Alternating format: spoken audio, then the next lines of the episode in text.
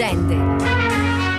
Le più belle storie della musica di tutti i tempi, raccontate in 60 minuti da Gino Castaldo. A dispetto del nome, breve e fulminante, Mina suggerisce un'idea di assoluto, come se fosse un'astrazione, un'entità a sé stante, talmente eh, bramosa di vivere da imporsi su ogni altra cosa, come se fosse una volontà che l'ha guidata attraverso i primi balbetti del rock and roll, fino gradualmente a convincerla che lei una canzone la poteva letteralmente dipingere con tratti vocali luminosi come se fossero pennellate. Tutto sommato è una predestinata e infatti all'inizio lei fa relativamente poca gavetta, lei non pensava neanche fosse un lavoro, vista la noncuranza, la spavalderia con cui l'affrontava, non, non, non faceva sforzo, non c'era fatica, questa è la verità.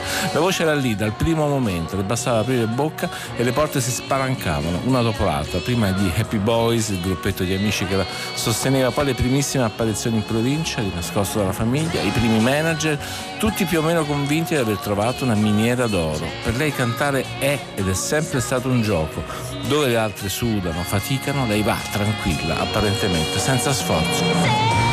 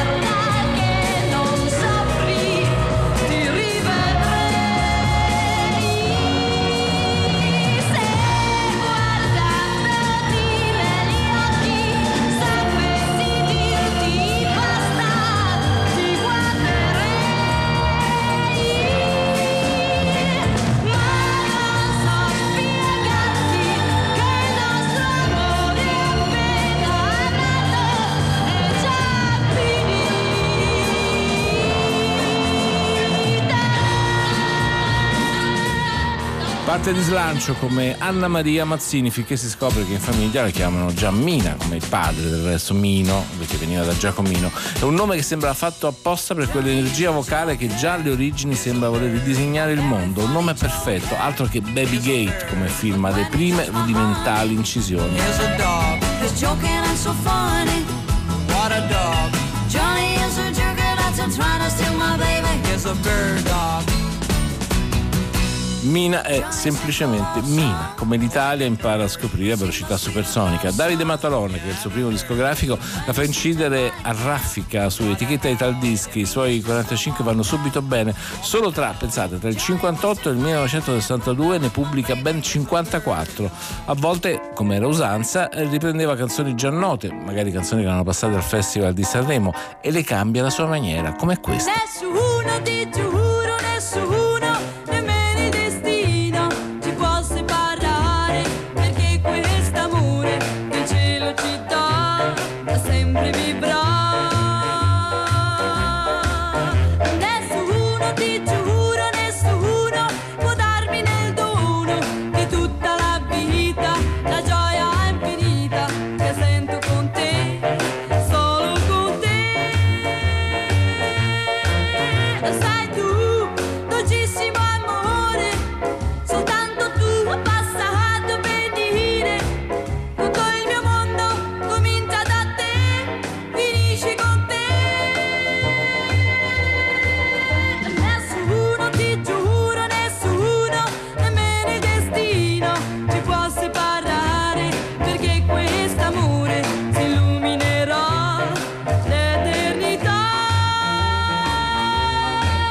abbiamo ascoltato Nessuno con la voce di Mina che la faceva letteralmente esplodere e lei il pezzo lo stravolge, lo fa nella chiave degli urlatori, infatti singhiozza, accelera, ci mette un po' di rock and roll e va, vola e così debutta in televisione con Mike Bongiorno. Eh, ribatte subito dopo al musichiere di Mario Riva e nel 59 già a canzonissima e pensate all'inizio del 60 arriva in alta classifica con Tintarella di Luna.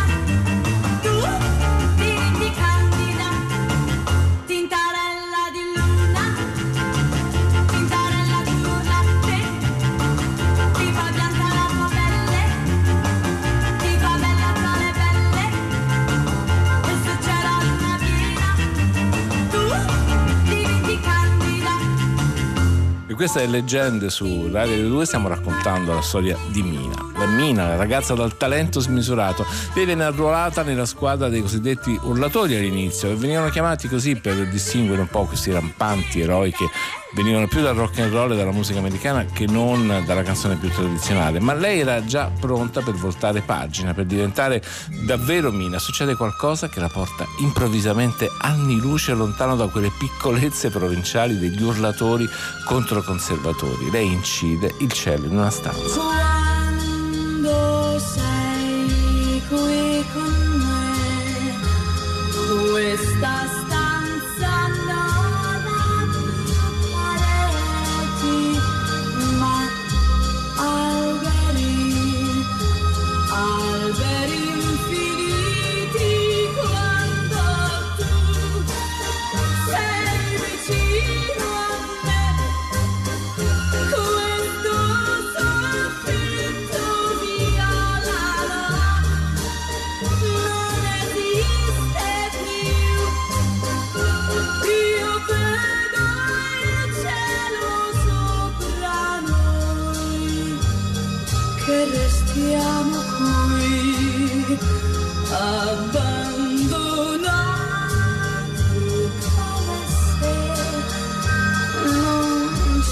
Fosse più niente più niente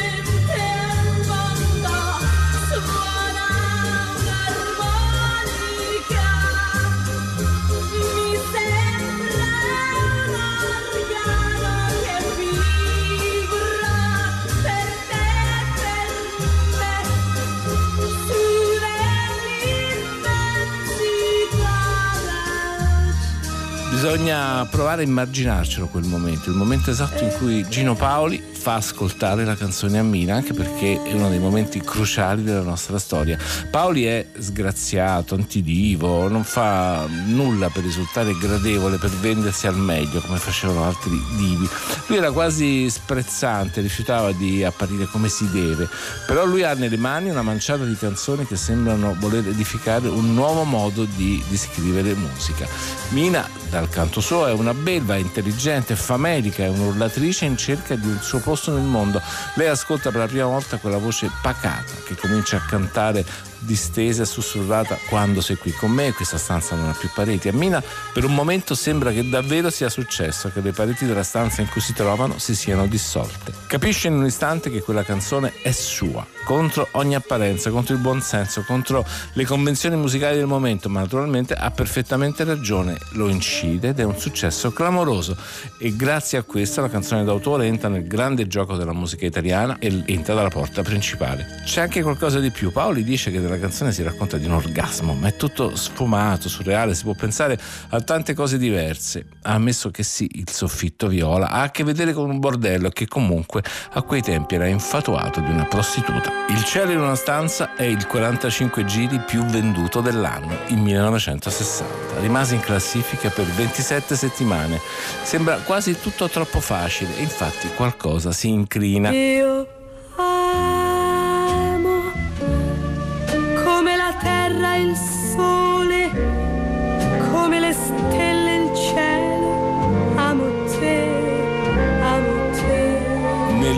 1961 torna al Festival di Sanremo, anche se l'anno prima c'era stata senza lasciare un segno indelebile. Presenta ben due canzoni, Io amo, tu ami, e Le mille bolle blu, tant'è che la danno per vincitrice. E lei da questo si nervosisce un po'. Non dobbiamo dimenticare che lei a questo punto ha solo 21 anni e neanche ancora compiuto.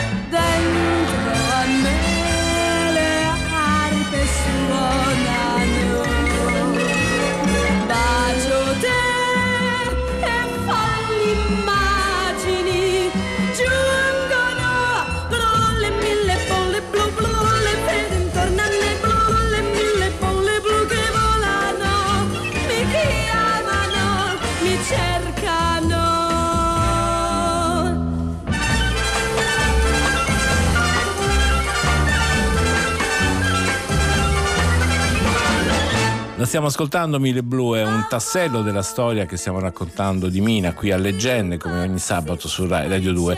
E, per questo pezzo lei si presenta, lo- lo- l'hanno vista tutti, credo prima o poi, con la celebre gonna a palloncino costellata di pois e canta con la mano sbarazzina che scuole sulla lingua per far diventare la parola blu onomatopeico blu, una vaporosa meraviglia che getta scompiglio in quel flemmatico mondo della canzone che era ancora Sanremo, ma al momento il pubblico non la prende bene, si sente come se sbeffeggiato, se lei stesse offendendo qualcuno, anche la stampa insorge, le danno contro e alla fine puntano su una possibile rivale in ascesa e guarda caso era Milva, eh, soprannominata la Pantera di Goro. Mina arriva quarta e quinta, la delusione è piuttosto forte, ma soprattutto è il suo primo vero scontro col cinismo dei media. Visto col senno di poi potrebbe essere il momento in cui il rapporto si rompe per non ricomporsi mai più del tutto. Sta di fatto che quella che doveva essere una festa si trasforma in un incubo, ma lei è ancora sincera, dice quello che pensa, è categorica, dichiara che a Sanremo non ci sarebbe mai più tornata e, cosa ancora più incredibile, mantiene la promessa. La verità è che a vent'anni Mina è già un fenomeno. Aveva iniziato come una specie di tigre che urla, graffia, mettendo fuoco e ritmo nelle sillabe delle canzoni, ma già dal cielo in una stanza si era capito di che pasta era fatta. La posta in gioco era molto molto più alta e infatti la corsa non si ferma. Le mille bolle blu diventa comunque un successo, comincia a girare per il mondo, piace ovunque, pensate in Giappone, in Sud America, all'Olimpiadi di Parigi e a fine anno arriva l'incontro con Antonello Falqui, altro incontro fondamentale e quindi Studio 1 è uno di quegli incontri che fanno la storia della televisione, o meglio della canzone in televisione. Il 21 ottobre del 1961 va in onda la prima puntata di Studio 1. È una scenografia spoglia, un semplice gioco di luci che spinge molto indietro la profondità dello studio, che, che non è così grande come lo si immagina, e, e- e- la qualità assoluta dell'esibizione dei personaggi che all'inizio sono tra gli altri le Gianni Kessler, Don Ludio, il quartetto Ceta, sono loro a creare uno scenario perfetto per fissare nell'immaginario nazionale la personalità di Mina che conduce, duetta, canta, affermando l'immagine di una donna libera, anticonformista che infatti molla tutto, se ne va a Roma a stare con il suo nuovo amore, l'attore Corrado Pani.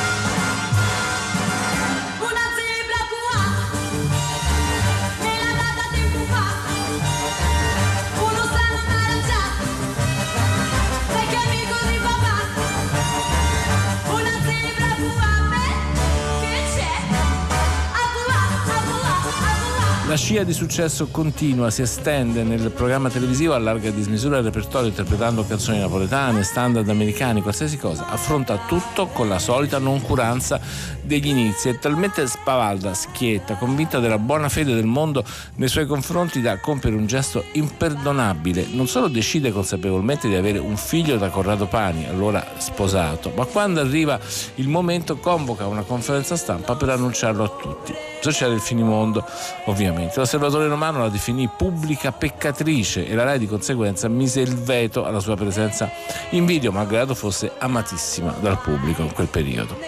Nell'aprile del 63 nasce Massimiliano e in estate Mina era già in concerto alla bussola per raccogliere l'affetto dei fan che se ne fregavano del bigottismo della RAI. L'episodio aveva comunque segnato profondamente l'evoluzione del costume, anche e soprattutto eh, per l'enorme popolarità che lei aveva raggiunto eh, in questi anni e a onore del vero va ricordato che a sfidare la censura fu l'uomo che l'aveva ospitato per prima in televisione, Mike Bongiorno, che nel 1964 la invita a partecipare al suo programma La Fiera dei Sogni, dove lei canta con un'interpretazione magistrale da città vuota. Strade piene,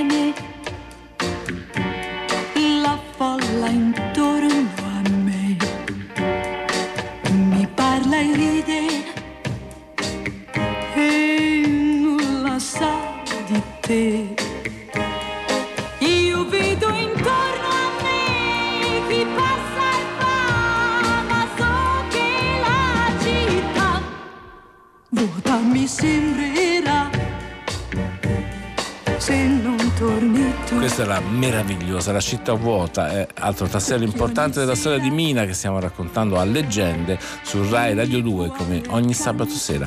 La città vuota fu un successo immediato, tanto che la Rai dovette piano piano cedere un po' di fronte a, a- a questa evidenza, non si poteva fermare, bisognava richiamarla. E lei torna in televisione, si fa vedere eh, anche in memorabili duetti, se ve li ricordate, con Lelio Luttazio, ogni tanto ce li fanno rivedere per fortuna e la gente continua ad amarla, in fondo non ha mai smesso neanche per un attimo, anche durante l'ostracismo Rai arrivavano biglietti, regali, il tifo, la partecipazione proprio di quelle donne che vedevano in lei un faro di luce, una personalità, vedevano indipendenza e continua a incidere canzoni deliziose. È l'uomo per me, un anno d'amore e poi Dulcis in fondo. E se domani? E se domani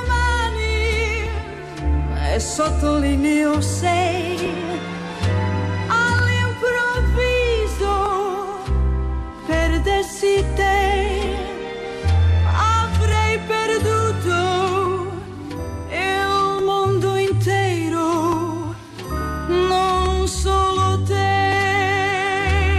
E se domani è una di quelle canzoni che lei si divertiva a recuperare, era stata proposta a Sanremo da Fausto Cigliano e Jim Pittini, non se ne era accorto quasi nessuno, ma lei aveva intuito che era un capolavoro e si diverte a rifarla e a farla ascoltare a tutti quanti. Poi, vabbè, c'è il puro virtuosismo di Brava, di fatto una non canzone, un pezzo costruito espressamente da Bruno Canfora per giocare all'estremo con le sue doti vocali, altro episodio unico nella storia della canzone.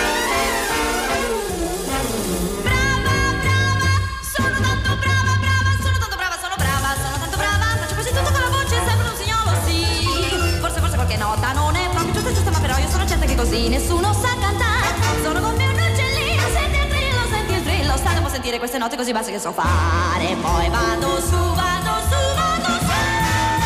Tecnicamente la sua voce si può definire soprano di agilità, oggi diremmo mezzo soprano, con una estensione di oltre tre ottave, per non dire poi della vertigine melodica che arriva con un altro capolavoro di quel periodo, Se telefonando, musica di Ennio Morricone, un testo firmato da Maurizio Costanzo e Ghigo Di Chiara, che inizia con un verso straordinario, forse tra i più forti di tutta la storia della nostra canzone, un incipit che lascia senza fiato, che dice lo stupore della notte spalancata sul mare ci sorprese che eravamo sconosciuti, io e te.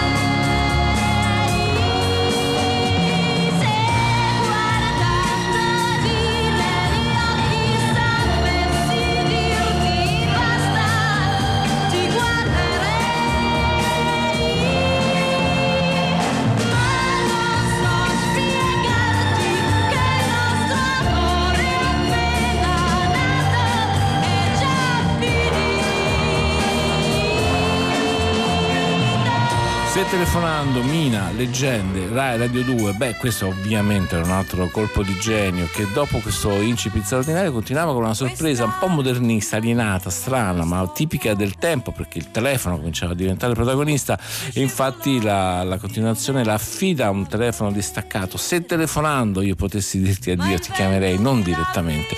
Mina non cambia atteggiamento, abbandona Pani, si fidanza con Augusto Martelli, è la prima artista a indossare la minigonna in televisione, pensate, continua a esercitare il suo dominio di simpatia, bravura superlativa e lo fa sempre con la stessa noncuranza. Eh, però lei osserva anche con rigore alcuni principi base, come ad esempio il rapporto con i cantautori che è sempre preciso e sempre determinante, lo rinnova ogni tanto, così come nel 60 aveva di fatto battezzato il nuovo corso incidendo il cielo in una stanza nel 1967 incide la canzone di Marinella dell'ancora sconosciuto Fabrizio De André il quale probabilmente perfino esagerando scrive un ormai famosissimo elogio Dice, se una voce miracolosa non avesse interpretato la canzone di Marinella, con tutta probabilità avrei terminato gli studi in legge per dedicarmi all'avvocatura. Ringrazio Mina per aver truccato le carte a mio favore e soprattutto a vantaggio dei miei virtuali assistiti. E c'era il sole e avevi gli occhi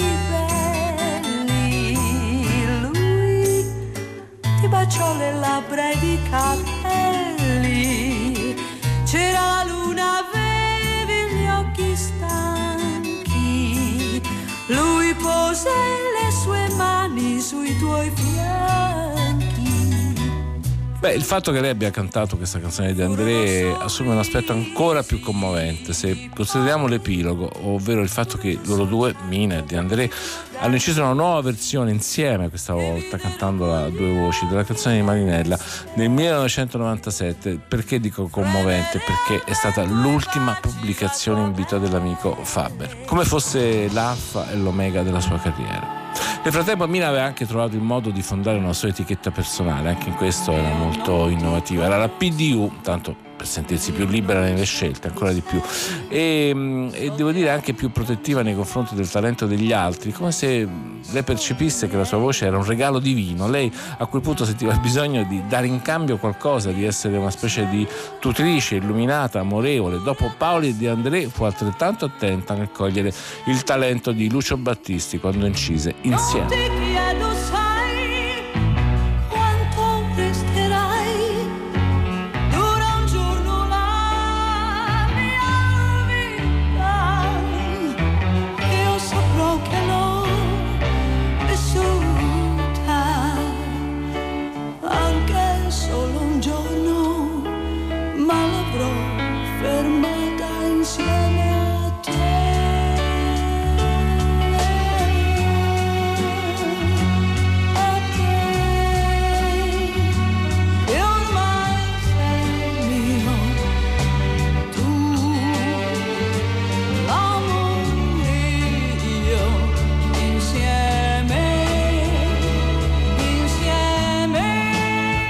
Filmata da Mogol e Battisti, questa era la Insieme che fu scritta e pensata appositamente per Mina, che stiamo raccontando a leggende su Rai Radio 2.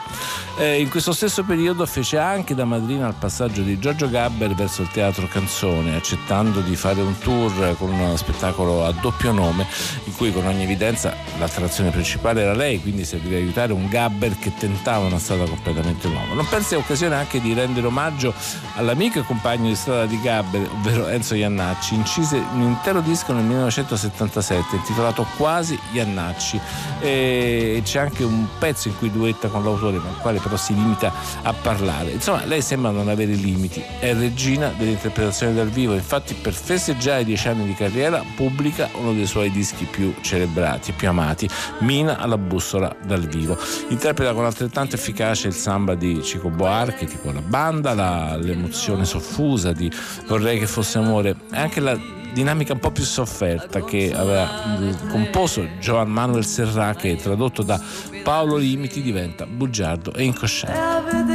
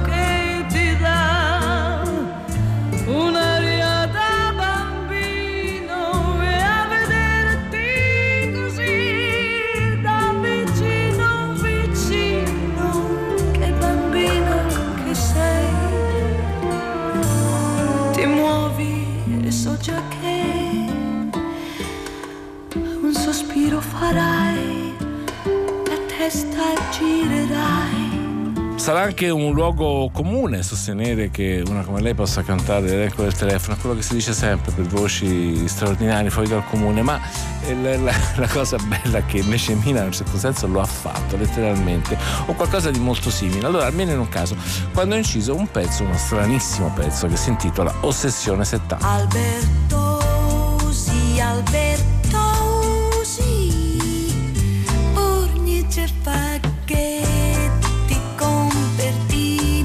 Deve essere stata una sfida per lei irresistibile. È praticamente una bossa nova scritta da Fausto Cigliano che consisteva sostanzialmente nell'elenco della formazione della nazionale italiana di calcio, quella con Desisti, Rivera, Riva, Domenghini, Boninsegna, Mazzola e Facchetti. Era la spedizione per i mondiali del 1970 in Messico e anche solo come usa il nome di Zoff, è un finale di frase come fosse una- un accordo sospeso, voluttuoso.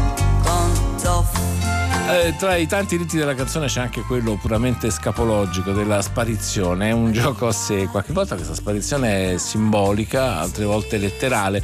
E per esempio Lucio Battisti non era mai andato molto d'accordo con quella parte del suo, della- del suo lavoro, quella che lo obbligava ai rapporti con la stampa, con le radio, eccetera. Mm, Ma a infastidirlo, se vediamo quelle poche sue apparizioni, era anche il pubblico. Insomma, lui era un uomo da studio, uno di registrazione, uno che doveva stare chiuso nel, nel suo mondo di costruzione della musica. Infatti non ci fu un momento preciso da parte sua, una dichiarazione improvvisa, sparito dalla circolazione e da un certo punto in poi ha smesso anche di parlare, se non attraverso i suoi dischi. Il caso di Mina era molto molto diverso, la sua sparizione era impensabile, lei era una beniamina, sembrava che stare davanti al pubblico fosse una condizione naturale, quasi, quasi la cosa più importante per la sua vita, invece no, quella amabile disinvoltura era tutta apparenza, Mina soffriva, stava sempre più a disagio, anzi covava una frattura definitiva che col tempo diventò insanabile. Con te dovrò combattere, non ti si può pigliare come sei. I tuoi difetti sono talmente tanti che nemmeno tu li sai. Sei peggio di un bambino capriccioso, la vuoi sempre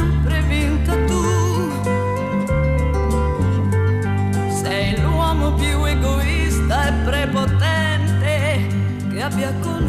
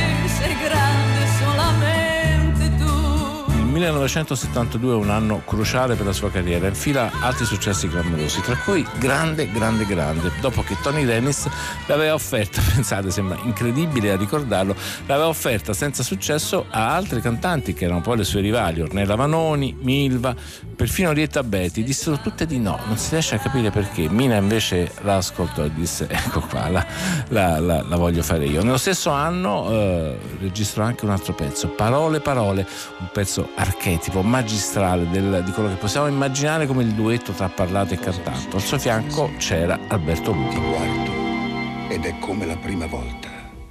Parole, parole, parole. Di nuovo il maschio fa una brutta figura, una figura barbina, è un parolaio, è finto, biecamente interessato solo al risultato. Lei invece è grande, disinvolta, sincera, non si fa neanche incantare. Non cambi mai, non cambi mai, Tu sei il mio ieri, il mio oggi, proprio mai. il mio sempre, inquietudine. Lei lo prende anche in giro, è un in fondo è un bambinone che non sa fare altro che parlare. Chiamami tormento, dai, già che ci Ma è anche, ma è anche abbastanza emancipata da dirgli chiaro e tondo che quelle fesserie, se fosse in vena, le andrebbero anche bene, ma non è la sera giusta.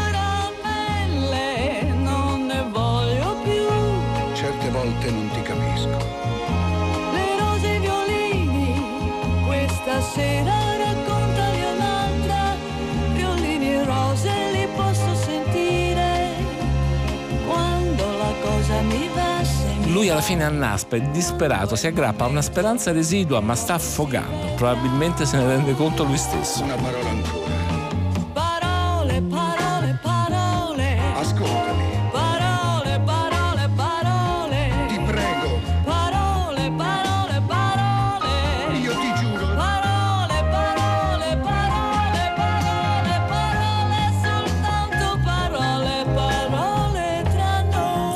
Ai confini del kitsch, è ovvio, ma non lo siamo davvero perché c'è l'eleganza di Mina e in fondo anche la discreta autorevolezza che aveva in quegli anni la voce di Alberto Lupo. Sempre nel 72 ci furono i concerti alla bussola di Marina di Pietrasanta, gli ultimi di cui ci rimane una traccia video. Ve la ricordate l'immagine? Gli occhi ingranditi all'estremo dal trucco e dal contrasto, con la totale assenza di sopracciglia, un'immagine quasi aliena. Dietro di lei c'è il meglio del jazz italiano e lei nel pieno della sua maturità stilistica è femminile, la voce è uno strumento potente, duttile, eh, profondo. Sembra a casa sua, nel suo habitat naturale, ma non è così. Dietro c'è una sofferenza sempre più forte.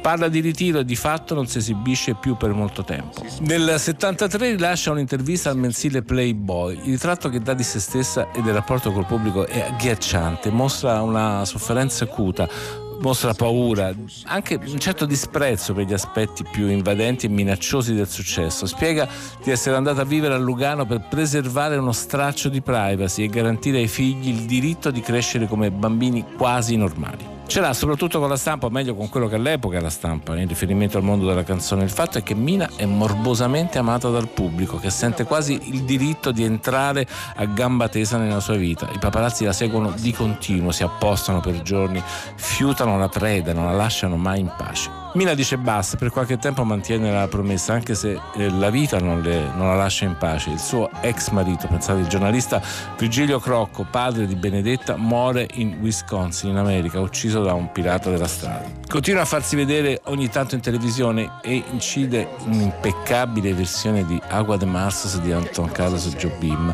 Eh, nella versione originale eh, c'è un duetto tra Jobim e Elise Regina e lei mh, non le sarebbe neanche il duetto, fa tutto da sola, grazie anche a una mirabile traduzione di Giorgio Calabrese. Eh, ma è forse quando tu voli, rimbalzo delle strade da sole, conchiglie di vetro e la luna e falò, il sonno, la morte, è credere no, Margherita di campo, la riva lontana, Artù, Babao e la fata Morgana, è folata di vento, onda dell'altalena,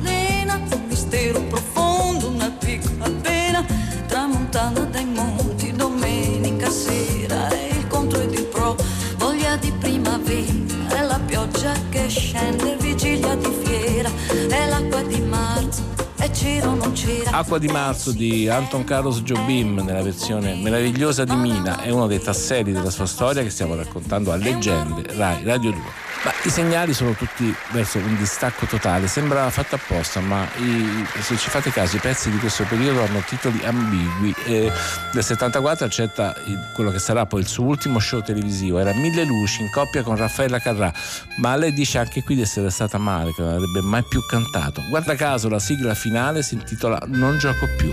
A non gioco più,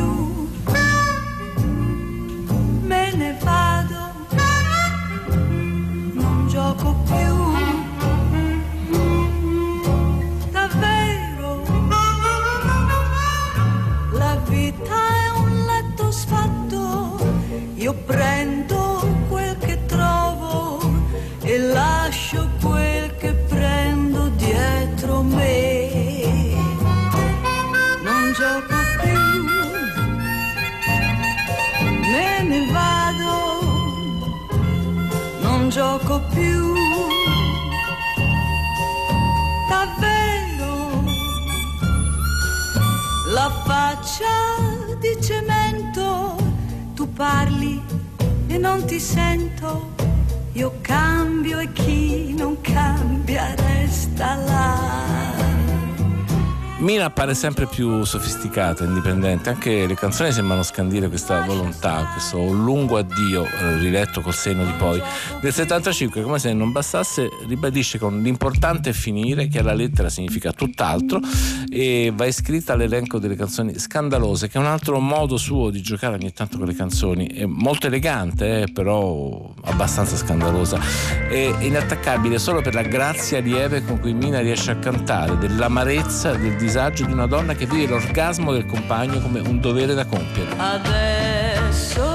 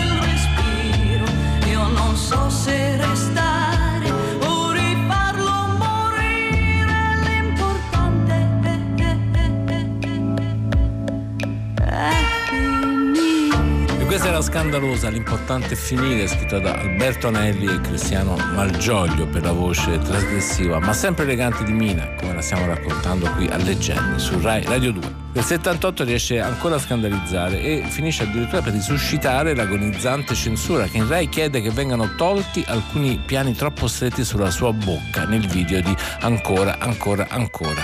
Quello è il suo ultimo video, l'ultima immagine che offre al pubblico, l'ultima immagine realistica ed è ancora una volta sconvolgente, è erotica, perfino torrida, ipertruccata, le labbra luccicanti, le stelline sugli occhi, vorticosa, inebriante icona gay, con la mano protesa in avanti che si chiude come un pugno stretto sul nulla. Se vuoi andare ti capisco, se mi lasci ti tradisco. Sì. Ma se dormo sul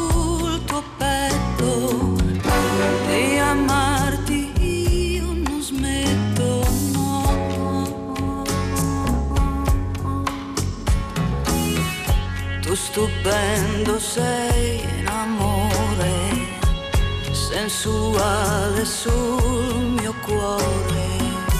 Sì. Se poi strappo un tuo lamento, è importante questo mio momento, perché io ti chiedo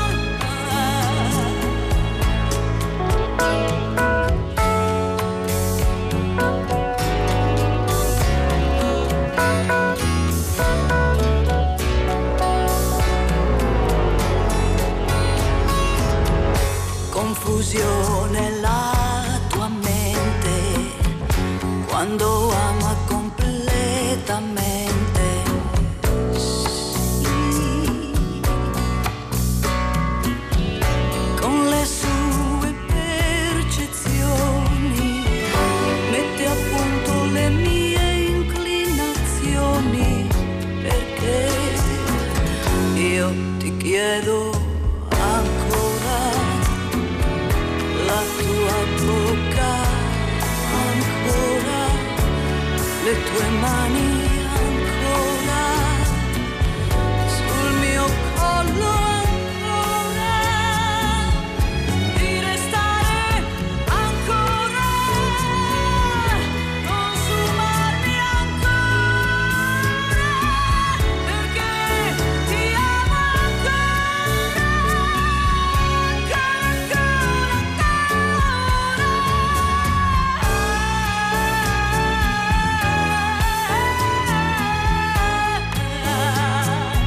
Finalmente l'addio si concretizza, spinta dai suoi amici, soprattutto dal, dal- dal suo manager di sempre, Elio Gigante, lei accetta di suonare ancora una volta la sua amata bussola di Marina di Pietrasanta, dove si sentiva relativamente protetta come fosse una seconda casa. Vengono annunciati 16 concerti, tra cui una ripresa televisiva, ma di concerti ne fa solo 11, l'ultimo dei quali è il 23 agosto del 1978. Dopodiché si ammala, annulla i rimanenti, non solo ne approfitta per sparire dalle scene e questa volta è per sempre. Da allora rimangono le pubblicazioni dei suoi dischi che per molti anni furono un doppio album rigorosamente ripartito tra inediti e cover come una infinita catalogazione, dischi a tema, duetti che sono diventati successi come quello con Riccardo Cocciante. Cantiamo insieme in libertà, lasciando andare la voce dove va. Così per scherzo tra di noi posso provarci anch'io se vuoi. Inizia pure, vai. Sai, la melodia che canterei sarebbe quasi un po' così, potrebbe essere Così aprendo l'anima così, lasciando uscire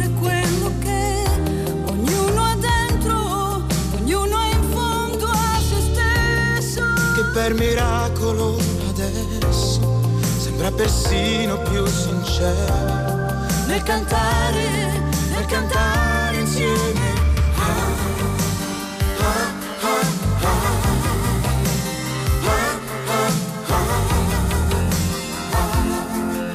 Questione di feeling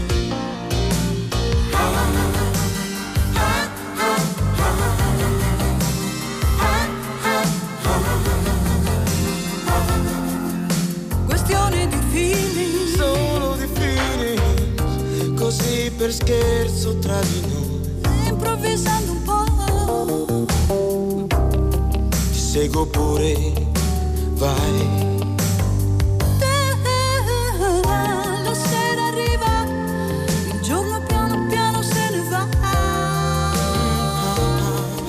Ma se canti resta là.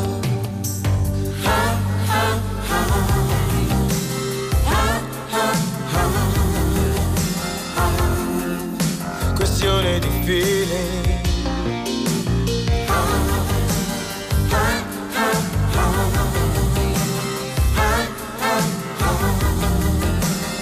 Questione di feeling, Riccardo Cruciante, Mina, un duetto tra i più celebri fatti dalla cantante in questa fase di già di sparizione. Sono tra i tanti dischi che lei incide in questo periodo, ce ne sono di tutti i tipi, anche a tema dedicati alla canzone napoletana, piuttosto che a Frank Sinatra o Renato Zero. Suona sempre con musicisti straordinari, si circonda di una corte di grandissimi strumentisti e con loro stabilisce affinità anche molto sofisticate. A volte gioca, scherza con pezzi surreali, dissacranti, e, insomma lei incide più o meno quello che vuole, senza limiti, concedendosi anche incursioni nella musica che teoricamente sarebbe a lei più lontana, almeno, almeno punto di vista teorico appunto, come poteva essere il rock indipendente. Arriva a duettare con Manuel Agnelli, una delle più belle canzoni incise nella fase più matura. Dici che mi vuoi,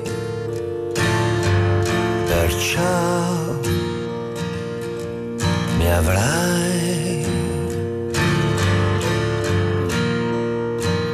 Dici che mi sai E poi sa Che è tanto facile, è tanto facile.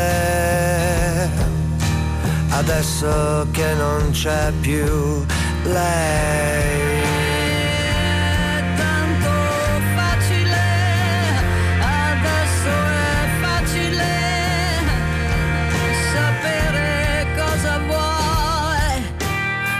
Capire cosa sei.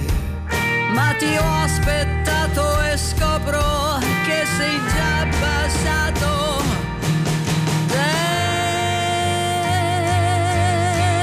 dentro me. Per non parlare ovviamente di dischi con Celentano, nei quali ha ritrovato un suo vecchio compagno di scherzi e di musica, eh, un artista che più o meno ha la sua stessa età, eh, ha, ha iniziato nello stesso periodo, quindi c'è un parallelismo abbastanza evidente. Anche Celentano è stato un personaggio televisivo, anche se è poi arrivata una deriva da guru che invece Mina si è ben guardata dal, dal provare. Eh, il disco Mina Celentano, che si realizzò in due capitoli, il primo è del 1998, fu un successo clamoroso e forse il suo album più venduto insieme a Attila e Frutta e Verdura.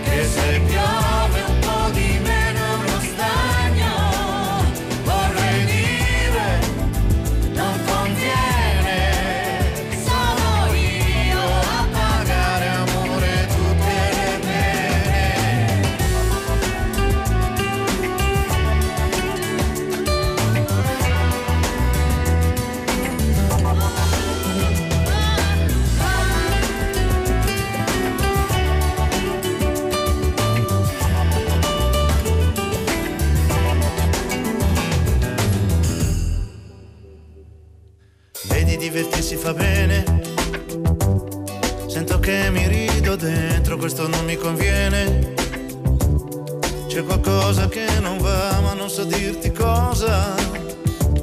E la tua moto che sta giù, che vorrei guidare io, o meglio averti qui vicino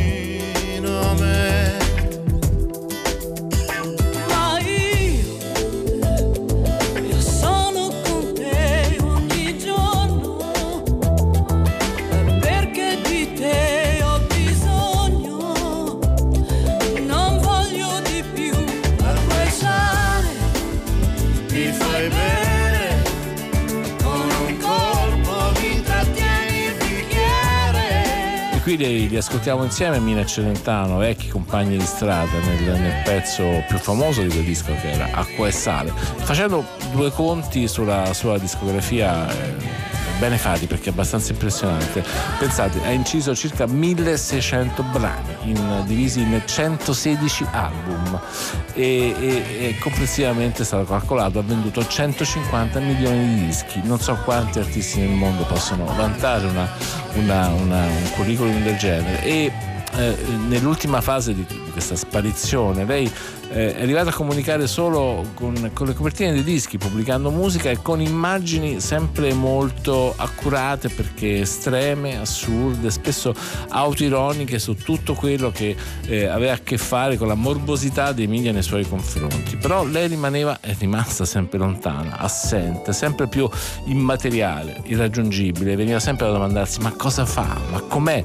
Esiste davvero? Lei risponde solo ed esclusivamente cantando e ancora una volta l'ha fatto recentemente con un disco interamente scritto da Ivano Fossati e cantato a due voci ed è tornata in classifica proprio col pezzo che stiamo ascoltando sotto. non voglio ballare, c'è solo mezzaluna stanotte, niente può accadere.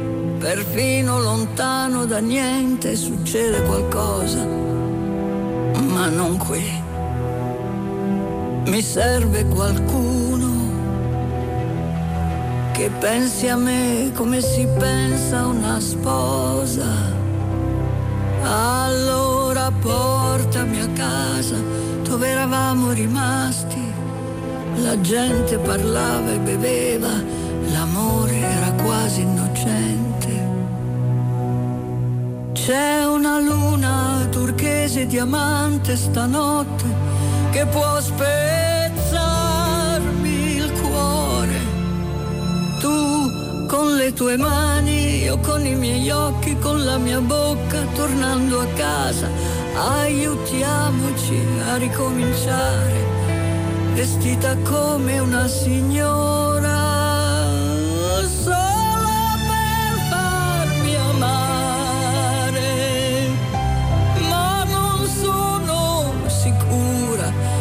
Non sia tardi stanotte per tutti e due.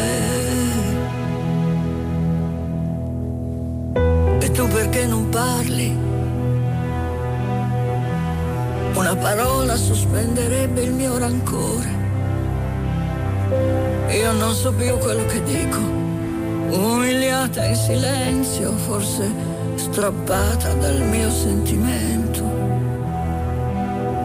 So, so che anche in piena luce saresti il mio primo pensiero, fin troppo vivido e forte come il bagliore del giorno. Ho dato troppa importanza a questo amore. Eh, c'è una luna turchese diamante stanotte che ferirebbe ogni cuore. Sì, sono triste mi manchi anche se ti cammino accanto. Sempre caro sei stato al mio dolore. Dammi solo un po' d'acqua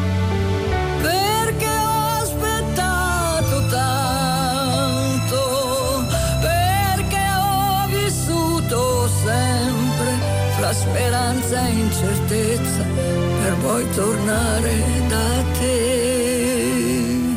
E tu luce di luna d'acciaio e diamante che dal cielo spezzi i muri e le catene.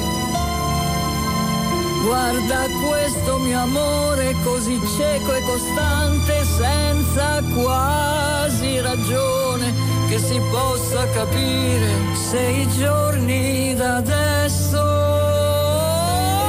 cominciassero di nuovo.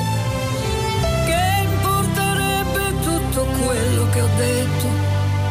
Non è tardi stanotte, nemmeno per me. Bene, voglio concludere con eh, delle frasi dette da persone meravigliose e importanti proprio su di lei. Eh, De André disse: Ci vuole un bel coraggio a cantare con Mina, eh, perché la sua voce è un miracolo. Credo che lei sia nata con la musica nel DNA, come se avesse avuto una memoria prenatale della musica. Questo è un fenomeno tipico della genialità, quello di sapere prima di conoscere. Federico Fellini disse invece vorrei provarla come attrice, Mina alla faccia della luna. Eh, una sua collega del tempo, Mia Martini, disse credo non abbia paragoni nel mondo di noi bianchi. Una cantante americana invece, Liza Minnelli ha detto di lei, lei è la più grande cantante che abbia mai sentito, sta alla musica come De Niro alla recitazione. Concludo con quello che ha detto un'altra collega illustre, Celine Dion, ha detto penso alla sua voce come a un grandissimo, inimitabile dono della natura, il riflesso di un'anima. Questo e tante altre cose era mia. Ya, ya, ya, Non questo consiglio. Ya, ya, ya, ya. Seguila felice ancora sarai. Abbiamo ascoltato la storia, l'incredibile storia di Mina qui a Leggende e, e, se volete commentarla l'hashtag è Leggende Radio 2 e se volete invece riascoltarla o consigliarla ai vostri amici se vi è piaciuta potete farlo in qualsiasi momento sulla piattaforma di Rai Play Radio. Ciao!